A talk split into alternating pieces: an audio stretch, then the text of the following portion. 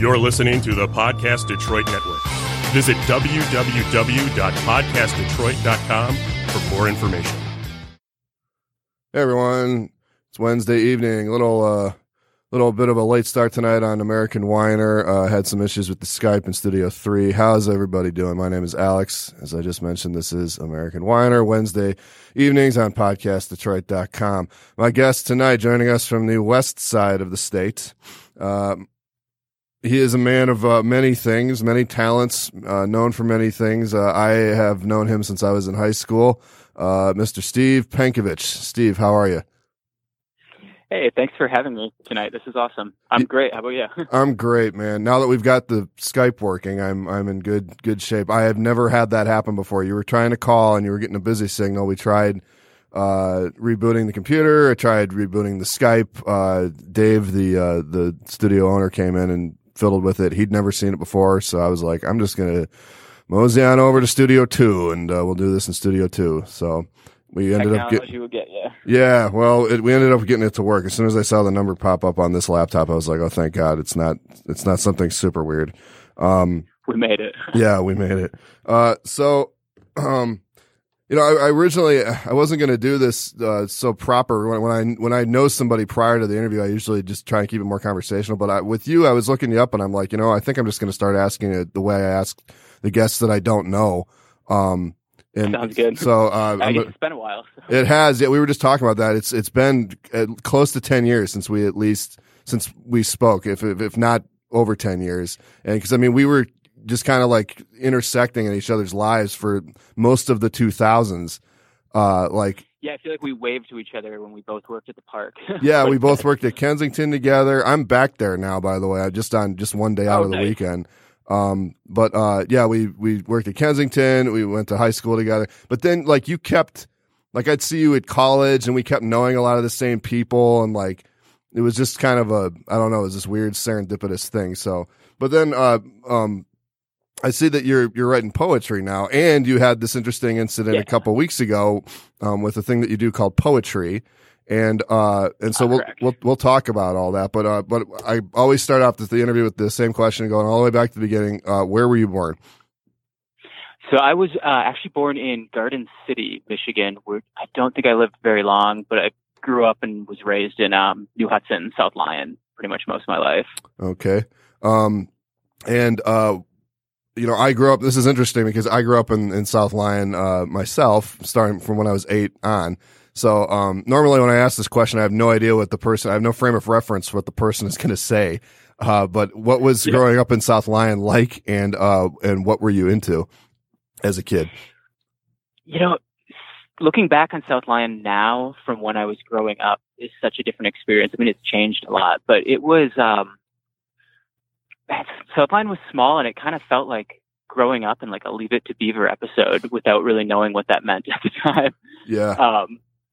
It was kind of just quiet, quaint little community with everything around it, which was always, once we got into high school, it was nice you could go to Ann Arbor, you could go to Detroit. Lansing wasn't far.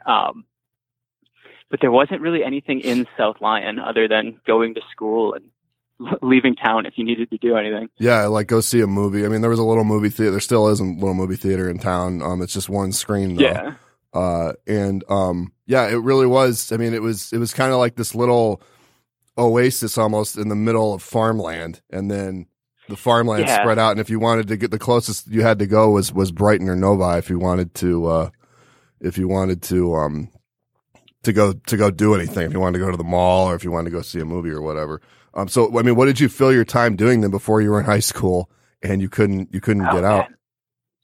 A lot of cross country and track was kind of my life then, and music at the time. I grew up thinking I might be a musician one day, which did not pan out as it doesn't for most people who think they're going to be a musician when they're in high school. But. Right. So I remember that. I remember you were a cross country kid. You were one gangly fellow. Tall and lanky for sure. Yeah, And then I do remember the music thing. We jammed a couple times. I remember when I was living in my apartment in Nipsey.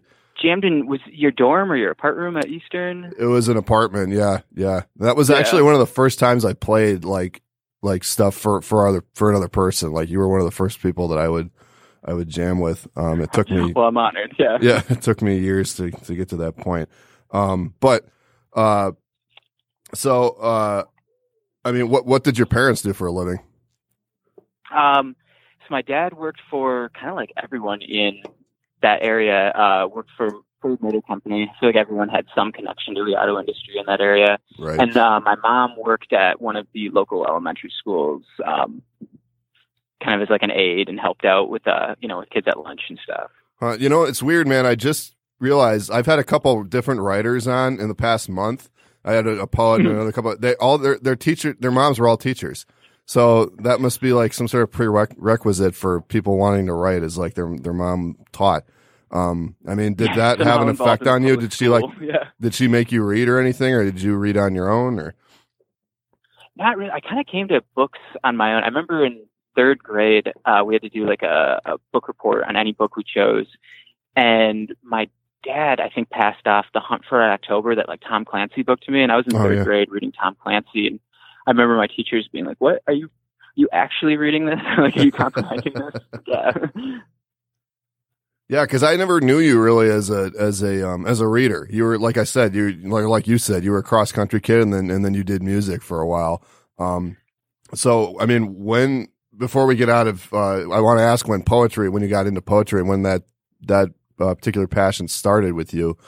But before I do, what kind of a student were you? And I kind of know the answer to this too. I have a vague idea because again, we had some classes together, but I've never heard it from you. So what kind of student were you? I was what I think they would consider a good student. I mean, I had, really good grades. I wasn't necessarily a studious student though. Looking back, I kind of magically got through just sheer willpower, I guess. But, I did a lot of like AP classes. For a long time, I thought I was going to go into like a mathematics or like psychology sort of field, was kind of my interest then. But a lot of it that shaped me was, did you ever have Mr. O'Dowd? Oh yeah, I love Mr. O'Dowd. He was easily the best teacher I had in grade school, all through all 12 years of it. Oh, easily. He kind of reshaped a lot of my direction in life, and made me really realize how much I did like the literary aspect and the thinking deep. And even Scott Smith was another kind of big influence in my life then. And so I was kind of that kid that hung out with their English teachers. And I think that was a big part of who I was as a student. Yeah, I remember Mr. Smith too. He was another English student. He was the cross country coach, wasn't he? So that would have made sense. Coach, yeah. Yeah, and then but then O'Dowd. Yeah, I remember having what years did you have O'Dowd? I had him freshman and then senior year. I had him, I believe, junior and senior year. Because I know I took a class my senior year just because I wanted to have him. We read like a bunch of Vonnegut. Yep. When I first had O'Dowd, though, he did not like me. Really? Because it was clear I wasn't doing like homework. I was I was showing up for class. Looking back, I should have done school a lot differently back in the day. At first, I think he thought I was just kind of a lazy student that wasn't going to do much. And I'm not sure what the point was where we suddenly clicked, and then everything was different after that. But well, dude, I just realized I remember looking back and him not liking me. Because we had that class together in senior year. It was the same class because we read Cat's Cradle, and I remember you sitting. I would always sit on the couch. He had a couch that he set in the room. And I would always underneath like a huge U2 poster. Yeah. And this is before phones or anything, right? So it was, there was no monitors or anything. It was just, we had one TV monitor up in the corner, but it was just, it's amazing that there was a time where we didn't sit down and immediately pull out our phones. But yeah, because I remember I'd sit down and then you sat like to my right over against the wall. So yeah, I completely forgot about it. We read Cat's Cradle in that class, and you're right. Yeah. I remember in freshman year he introduced us to Ray Bradbury, and we read Fahrenheit 451, and I had no appreciation for that at all at the time. But then for some reason by senior year, I realized like how different he was as a teacher. I'd liked him in freshman year, but I didn't fully appreciate it until I was a senior for some reason. And then I was like, this guy he really embodies the whole, if you really want to be a good teacher to a kid, you teach them how to think instead of what to think. He was more of a life is worth living kind of guy. So Yeah, I was the same way. And I mean, what I mean, so for you, I mean, he started off not liking you, you said, but I mean, for you, what do you think changed there? Or for you, what changed? I think, well, I remember a really specific moment where I was, being involved in class, and I think we had to turn something in, and it was clear that I had not actually done the reading, and I was just playing along. And I think he called me out in front of the whole class, which is, was probably the best thing he could have actually done. Because at that moment I was like, oh, I actually really respect this guy, and I need to be making sure that I'm, meeting expectations and not just trying to skate through. And I think that really changed everything. And I kind of went through a phase where I wanted to maybe impress him, and it kind of worked out that a lot of his interests were along the lines of mine. And, I think he even passed me a copy of another Vonnegut book, Slaughterhouse Five. And I would stay after class or like come up during lunch and be like, can we talk about this book? This is amazing. And we kind of started to really connect after that. Huh. Yeah. So the one thing I'll always remember about him is first day of class, he like made it. We all listened to a Rage Against the Machine song, yeah. And then analyzed the lyrics. And it was like, okay, this guy's doing something on a much cooler level than most of my professors or teachers. Yeah. Yeah. I remember that at the time it was like, whoa. And then System of a Down too. We watched the System of a Down video. So yeah, that, and he had, and the thing is, you mentioned he called you out. He had a great sense of, I mean, he still does. I believe he's still teaching at South Lyon. I hope so. Yeah. He had a great sense of humor, and this is 20 years ago now too. But I remember like the very first class in freshman year. I don't know if he did this for you, but we walked in and he was playing "Cruel Summer" by Ace of Base on this little boombox, and he comes in and he hits it. And this is, high school is intimidating, right? And this is the second class I'd ever had, in high school, and it's just this completely different vibe. And he comes in and he hits the stop button, and he goes, does anybody know why it's a cruel summer? And of course nobody answers him, and he fucking just yells, and he's like, because it's over. And so right away, yell, it was great. Yeah. But it wasn't an aggressive thing. He would be smiling when he was doing it. It was clear that he was just fucking with us and like trying to wake us up. Yeah. He would kick kids' desks when they'd fall asleep. Oh, they fell asleep. Yeah, he would. I remember this one time, this girl fell asleep and she had her head down in her on her desk, and without saying a word. And because it was during a class discussion, he would, most of his classes were just discussions. We'd pick a book. We're supposed to read the book, write about the book, and then class time would consist of discussing. And but without the discussion's going on, it was without saying a word, and the discussion continues while he does this. He just goes over and puts his face like millimeters away from this girl's face, and just sits there. And it took her a good, 15, 20 seconds. It went on for an uncomfortable amount of time. Before her eyelids fluttered open, and she just, jerks back, and so he would, that sums it up right there. He had this really weird, not weird, but like a unorthodox way. But like you said, he made you respect him. He made you want to realize what was going on and to appreciate what he was trying to do. And I've had some good teachers over the years, but like I said, he was easily the best one. And it sounds like he was that way for you too. Oh, definitely. Cause he would call you out, but in a way that showed he did respect you, and he wanted more from you. Cause he definitely saw potential in people. I think that's the mark of a great teacher. Did you do any writing for him? And did he say, Steve, you have a talent here. You need to pursue this? I did, and I think that's what really led me towards literature when I got into college, because he would, I remember one time he used one of my essays as an example, and at that point in my life, that was like the highest honor I could achieve. O'Dowd's reading my essay and whatever, I don't even remember what the book was now, but well, yeah, because I do remember the essay. Well, you were like you said, that wasn't something that you thought you could be good at, and then all of a sudden you're like, wait a minute, my this is worth sharing with other people, So, like you said, highest honor. That's a great thing. You said you do remember the essay? I just remember that experience. I'm trying to remember what the book was, and it's totally failing me right now. It might have even been Cat's Cradle, to be honest. That's like my biggest memory with him is reading Cat's Cradle, and how much that like really changed my whole high school experience. So what happened after high school? I know you went to Eastern because we saw each other at Eastern. But I mean, like, what was your goal? What were your goals? Like, what did you want to do? Was that when the music kicked in? Quite a bit, especially like right after high school. I had a lot of like starts and stops with college. I the first year I was like, all right, I'm going to stay home and do community college. And then I started a band with, you know, some friends, and that didn't, you know, I think we played like Clutch Cargoes, one of those battle the bands type things. That wasn't Chemical Five, was it? Was that you?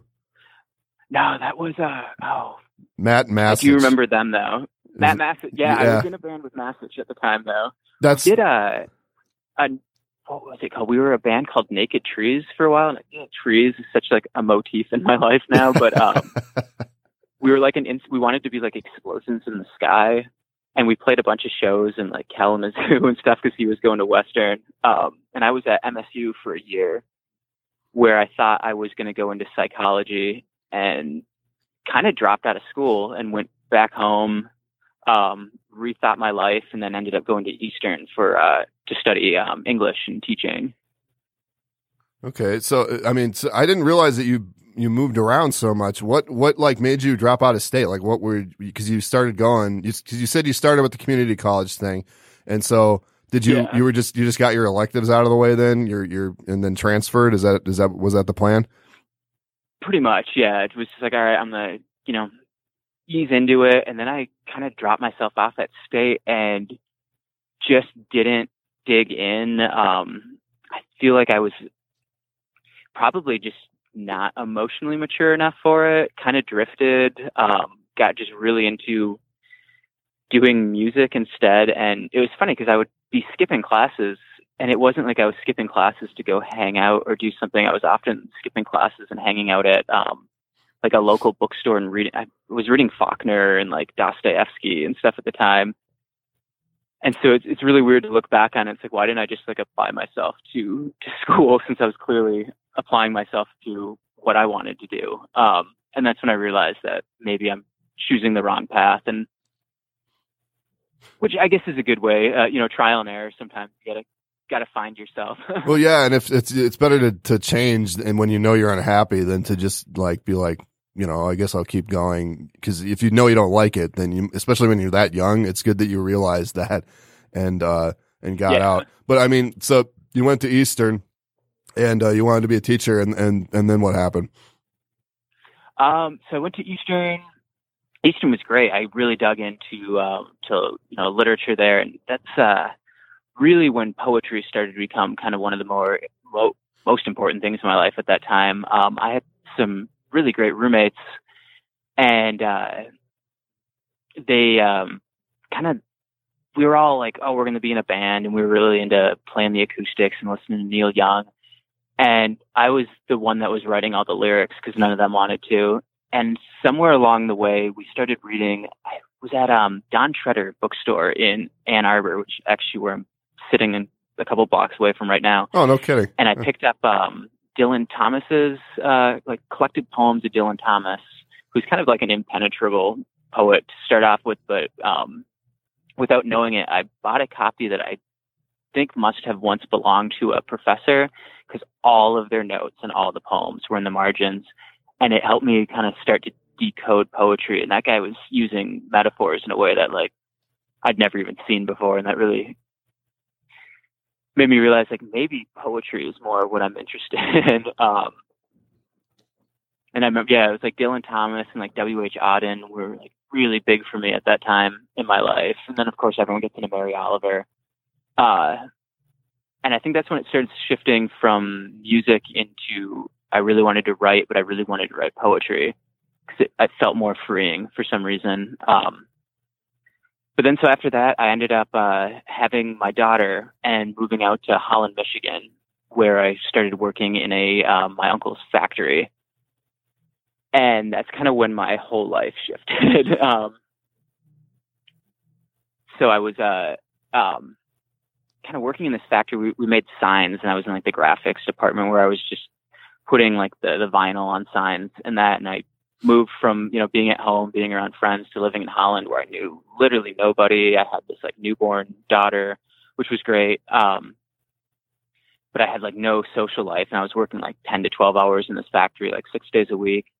And I just started really, I feel like there's a big part about literature that loneliness and literature tend to go hand in hand, which sounds really cliche, but that was kind of like my lifeline. And it wasn't, you know, I was reading a lot of like Steinbeck and stuff when I first came up. But at that point, it was, I kind of felt like I needed to prove something to myself even. And I was just dove into a lot of the heady books. Got really involved in, there's this website called Goodreads. I don't know if you've heard of. Yeah, I'm like on there. Yep. Yeah.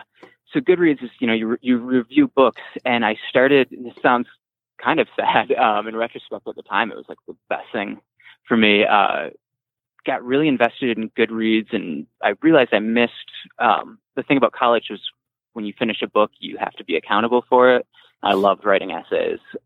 And when I got out of college, I would finish a book and it was like, now what? Like, I don't have anyone to talk to about it. So I'd just hop on and write these like 5-6 page essays that I were just posting onto Goodreads. And there's like a social media aspect to it where I kind of fell in circles of a lot of people that were doing like, you know, people that are professors and all over the world. And it became my community for a long time. And it was kind of a cool way to like push myself into reading more difficult things, reading things, you know, other people would suggest, reading books with people. And so I was working in this factory all day, but just like obsessively checking Goodreads and commenting back and really dissecting books. And I think if it wasn't for that, it would have been a much darker period of my life. How long did that last? So that's kind of when it shifted. So, because that would have been like 2010 when your daughter was born, somewhere in there. Because that was right after the last time we saw each other. Then, and then you moved out to Holland. Now, are you still out in Holland? Because you just mentioned you're in Ann Arbor, so you're just visiting Ann Arbor today. Yeah, it's actually my wife and I's anniversary, and we were just like, hey, let's go to Ann Arbor, go hit up some bookstores, and happy anniversary. Happy anniversary. Well, thank you. Yeah. Well, that's great. I knew that you'd moved to the west side of the state, and I knew that you had a kid. But that was it. I can't remember when we became Facebook friends again. It was a while ago. It was at least several years ago. And then I was watching you and it, you know, I mean, just not like obsessively or anything, but you just on my feed, you know, I'd see, here's what Pinky's doing. Oh yeah. The way you know people without knowing them. It's right.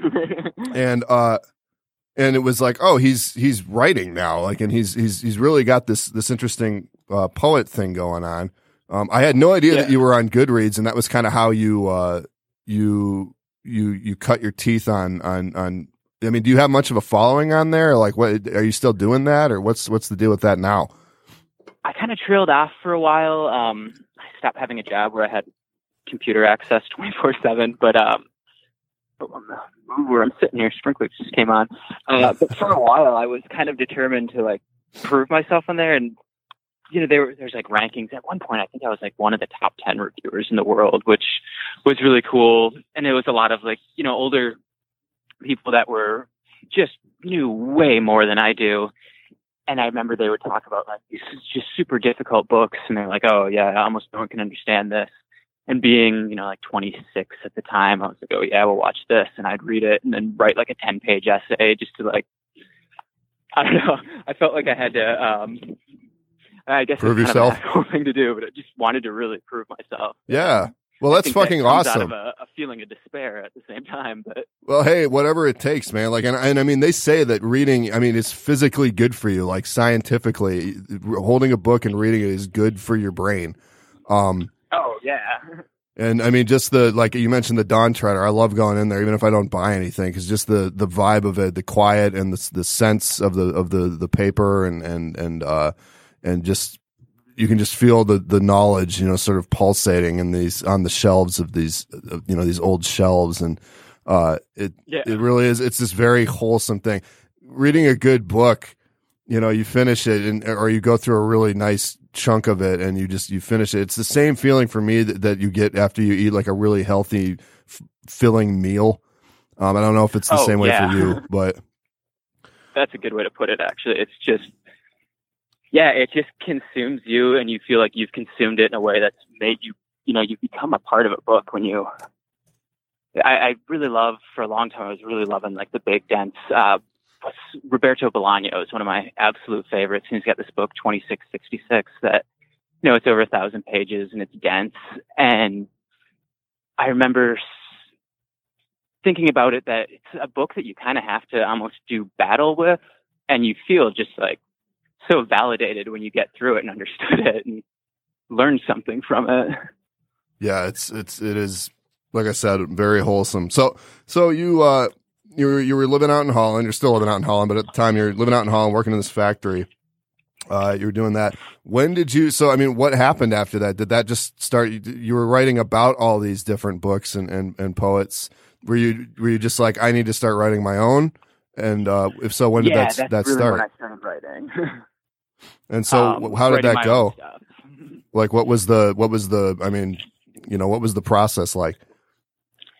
Well, it started off, you know, probably not that long. You know, it was like, oh, I always thought for the longest time that I was going to be a novel writer or a short story writer. Nothing ever. I was having a hard time sticking to it and coming up with something. And where I would always come up with these like ideas that I would never really like flesh out. And then I realized, you know, I was living on my own, and I had my daughter about half the time. So I had all this like free space, not sure what to do with. I got out of the factory. I was like working at a Barnes and Noble, and kind of finally came to find my own community of people there. And a lot of them were really into poetry. And we started talking about poetry. One of my best friends, Pete Bergov, who's a fantastic poet.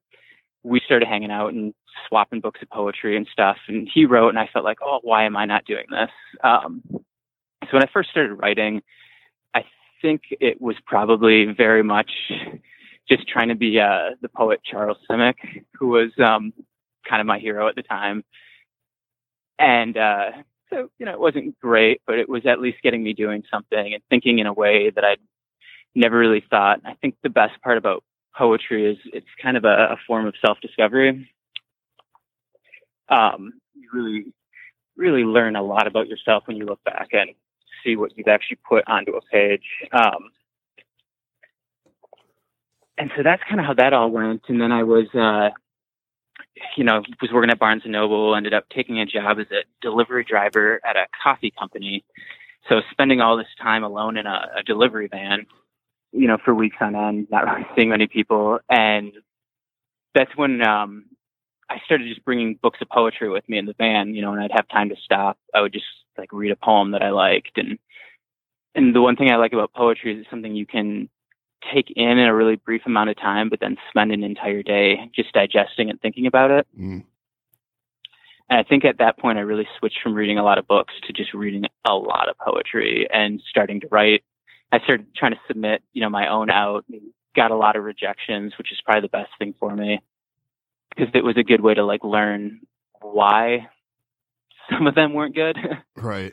Well, you've been published though several times, haven't you?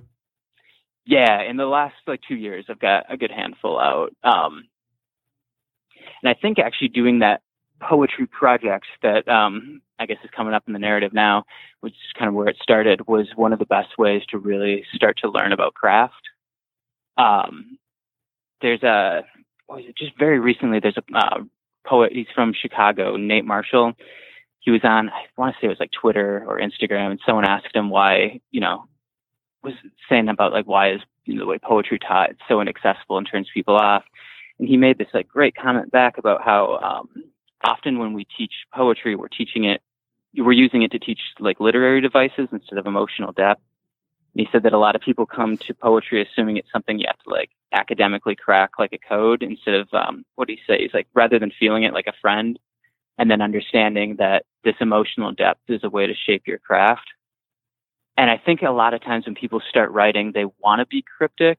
I mean, you even look at like lyric writing, you know, when you're young, your favorite lyrics are those ones where you read about what it really means, and that really blows your mind that they could hide it that way. And I think a lot of people go into poetry thinking they're gonna make it like, you know, like a Rubik's Cube that someone has to like solve. And I found that definitely turns people off, and that's not really what poetry needs to be. And I think poetry is so much about like self-expression and like, looking at the world in a unique way. Well, sorry, I'm just kind of rambling now. No, that's great. How many poems do you think you've written at this point? 'Cause, I mean, how long have you been at it since you've been writing like seriously and you're like, I'm submitting and like trying to make a go of it? It's hard to say because so many of them show up again and again. It'll be a poem that, at least 100, I'd say, but like, some of my favorite things to do is to look through old notebooks at poems that I never finished or gave up on or just weren't good, and finding that one line in it and realizing, oh, this is what the poem is. Or a good friend of mine once pointed out that when we show each other our poetry, he'd always say, like, take this whole poem and condense it down into a single statement, and that's where you need to start. Huh. And so that's kind of when I started to do that is when it like really started to reshape. And a lot of the poems I started publishing were ones that were started by just condensing an old poem into a single statement and then going from there. Well, and I think it's really hard to figure out what your poem is. Well, that's actually kind of my next question is what is your writing process like? And I'm sure it's different every time, but I mean, if you could just tell us about that. I found it works best when I can do it quickly. If you're just trying to force yourself to do it, you're not gonna get too much out of it. Don't try, like Bukowski said, yeah. Right? Yeah. Exactly. Yeah. What's that great line of it? Like you got to pound the keys like a prize fighter or something. Yeah. And that's really it. You just got to get a draft out.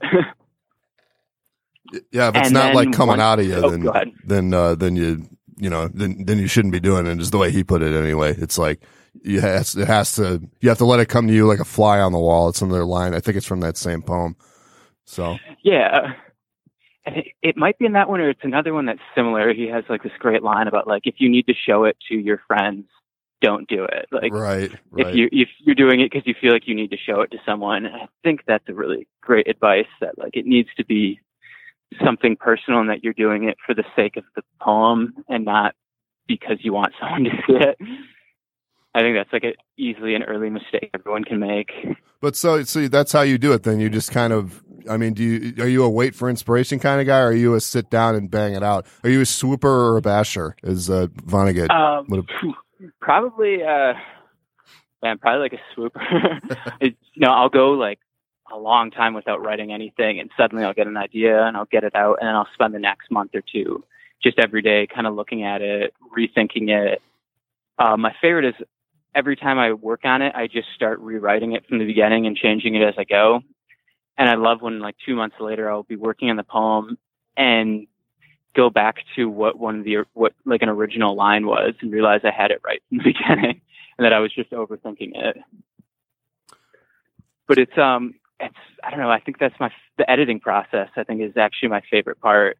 I feel like with poetry, it's kind of like training a dog, where like if you have a dog and you're just pulling it along on its leash, it's not happy, it's not, it's out for its walk, but you're just dragging it along. But if you have a dog that you can trust and trusts you to let it off its leash and let it run and do its own thing, but know that it's coming back to you, I think right. In a way that's a good way to look at poetry. What are you currently working on then? Do you have anything that you're working on?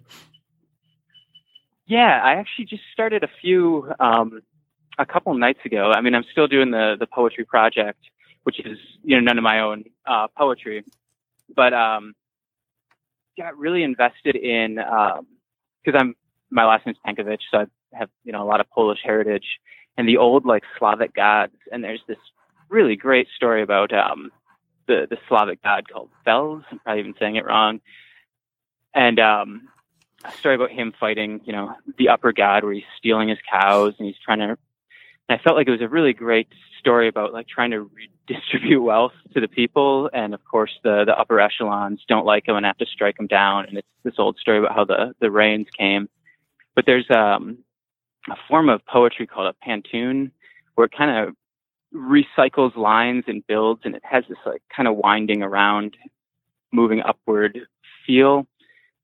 And so I've been really trying to write a pantoum about this, this serpent god winding his way up the mountain, stealing the wealth from the rich. And I kind of feel like that's what I've been working on the most lately. Sweet. A lot of failures on it. Well, that's the whole that's the process though, right? You gotta try and you know, I'm trying to think of who said it was Edison. It was, I don't fail. I found a million ways that don't work or whatever that is. That's perfect. So, yeah. There you go. But poetry, because that is actually why I reached out to you to do this podcast. I saw on Instagram, I knew that you were doing it, and I kind of got the gist of it as to what it is, and then I saw that you had some difficulty recently. So just tell us the story, man. Like, how did poetry start? What is it? Why are you doing it? And then we'll get into the more recent events. Oh, perfect. Yeah. Kind of starting up where I left off. So I was in this delivery van, and it was kind of lonely. I was reading a lot of poetry, and I was hanging out with a friend of mine, my buddy Pete that I mentioned. And I don't even know how we got onto this, but he said something like, we should just march over to Centennial Park, which is this park in the middle of Holland, and nail a poem up on a tree like it's a medieval decree. And we laughed about it. And the next day I was like, oh, that's actually a good idea. Like, you know, I feel like a lot of times when you're hanging out with people who are into the arts, there's a lot of like, this is something I want to do, or this is what we should be doing, but no one ever does it. And at that point I was like, well, I'm going to be the person that's just going to go out there and do it. And so when I'd be out on my delivery routes, I was just writing down poems that I enjoyed, and I'd tape them up on a tree wherever I'd go, kind of as like an I was here sort of thing. And then I realized, like, oh, it'd be cool if I made an account about this so I could see, you know, so I could collect them. And also if I have like a hashtag or a Instagram account on it, if people take a picture of it, they can tag me and I can see if people have seen this and enjoyed it. So I started doing that. I came up with @poetry. Actually, I didn't come up with Scott Smith, the high school English teacher, cross-country coach. We still talk all the time. And I think he was the one that came up with it as like a good pun for Edgar Allan Poe. Okay, yeah, because it's poetry, TREE. So that's the hook there. Yeah, Poe_a_tree. So got a cute little pun, easy to remember. And I had a friend, really good friend, Julianne, who also really phenomenal poet, and I was posting, you know, around wherever I go or downtown where I lived. And she started just like, oh, you know, I'm going to help you out. So she was posting them in like parks that she would go to and using a lot of her own poems. And we kind of just supported each other at first. And yeah, I don't think without her encouragement and being so excited about this project, it would have ever continued. And I kind of just ran with it from there and started adding, you know, I realized like, oh, I was just writing it on scraps of paper. And I was like, well, I should, you know, do a little more with it, get people's attention. So I started using like, you know, finding like interesting card stock or something just to catch people's attention, to eventually it developed. I randomly one night bought a pack of oil pastels and I'm like, I'm gonna start painting. And now I do elaborate paintings to write the poem on. But I think a big part of the project was the way it really reshaped the way I looked at poems and poetry, because there is kind of that sense to people that it's such like an academic code breaking thing. And I feel like a lot of people are turned off by poetry. And if I was posting 3 stanza poems, you know, no one's going to stop and read that when they're walking by. So I started looking through and finding like the good quotes and just leaving, you know, the really catching line. Because then I was hoping it would like stick with people and they'd go home and look up the poet or look up the poem and read more. And I liked the idea of people just kind of wandering through their day and coming across this poem. Now, I don't think people often think about poetry, but there's this really great Tracy K. Smith. She's the poet laureate. I read this thing from her recently where she talks about how like poems, you know, call our attention in moments, like ordinary moments where experience changes, and how it like really shows us that there's, I think she says, intoxicating possibilities in the ordinary. And that's what I really liked about the project, was that you'd just be walking through, you know, ordinary downtown, and suddenly you'd come across this painting with a you know, a short line of poetry and hopefully, you know, make people start to think about poetry in a different way and realize that it can be accessible. Yeah. And even just, I mean, just appreciating this little, like you said, scrap of beauty, you know, somebody, I mean, that's so cool. 'Cause you started off like, and you said in these blue collar jobs that you're doing, and it kind of, it's like, it helped you when you were driving the truck. You know, I drove a truck. I would love reading whenever I'd have downtime. I would go to Barnes and Noble. And it was a great thing to sort of free your mind from the tasks that you were performing. So I mean, when I realized what you were doing, I was like, that is such a good idea, and I'm surprised it hasn't been done, you know, before, at least that I know of. But I mean, a couple people that do similar, but nothing like this. So yeah, it's kind of interesting. Well, is it completely random, or do you plan it now? Because I mean, you've been at it for several years at this point, and I mean, do you have like a process now? It's definitely really well thought out. Yeah. Is it? Okay.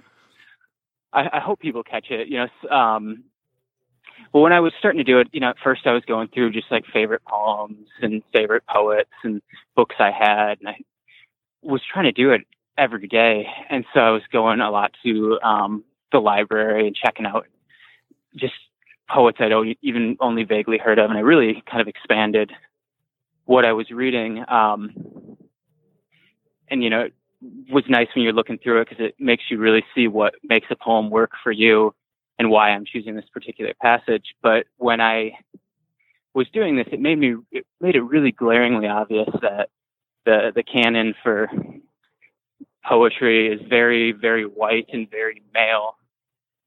And that kind of rubbed me the wrong way, because I was like, if I'm going to be using my voice for something, I want to use it to kind of uplift voices that wouldn't normally be heard. So I definitely made it a point to where, you know, I definitely try to host, you know, poets of color, LGBT poets, a lot of poems that are fairly subversive, but you wouldn't realize it at first, which is kind of been my goal. Like, a lot of the times I'll post something that's definitely responding to something happening in the world at the time. Well, that's really awesome, man. That you've been at it this long, and you continue to do it. Tell us what happened I think this is like a couple weeks ago at this point. So yeah, I've been doing this now 3 years constantly, you know, downtown and all that. And, we just had Holland has their big Tulip Time Festival, and I had posted a couple, you know, near the tulip fields, which I usually do because I'm always excited, like, oh, there's going to be a bunch of people in town. Let me get some poems out and see if anyone sees them. And suddenly on Instagram, I get a letter from the someone that works for the Parks Department saying, I wish I had it on me, because it was very sternly worded. It was like, this is considered vandalism. If this doesn't stop immediately, we will be, you know, working with the police to ensure that you stop. You know, I think criminal activity got used in that, and that kind of caught me off guard, especially because I definitely don't want to make a job harder for the Parks Department. We even worked at the parks. You're right.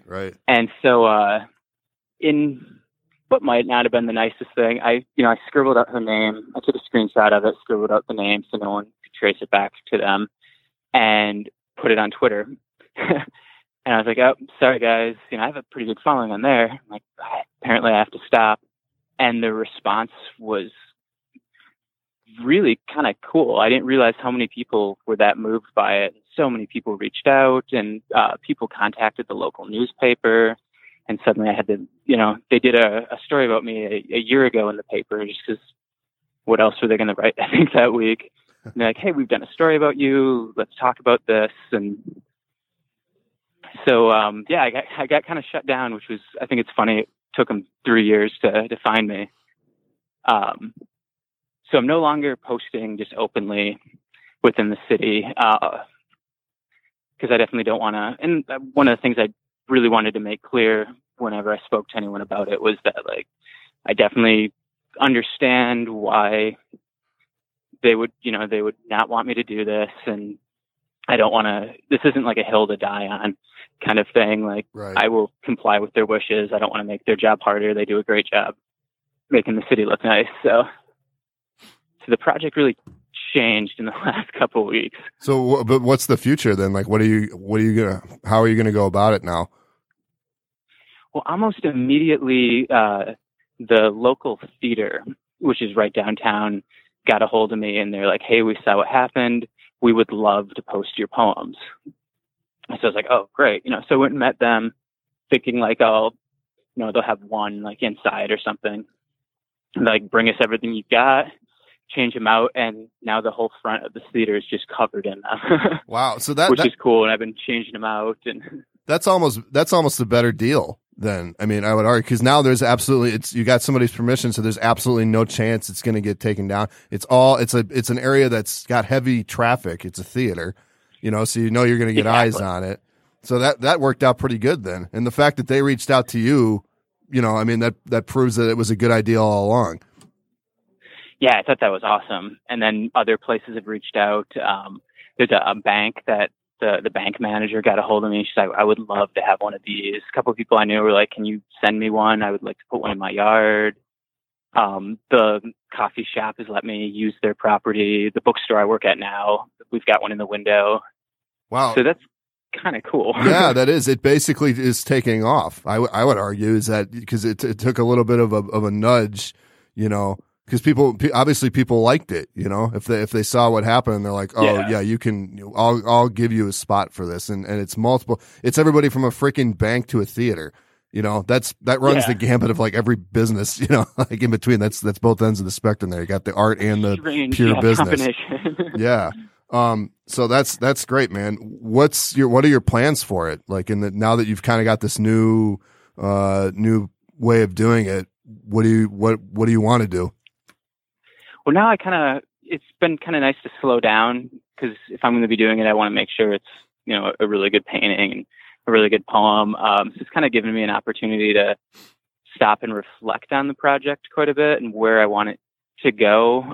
So now I'm definitely spending a lot more time on the art, which is cool because I'm learning a lot from that. Just hoping other places will reach out. I was going to go around to a couple other places that I know and ask them if I can, you know, use their location and kind of just see where it goes from there.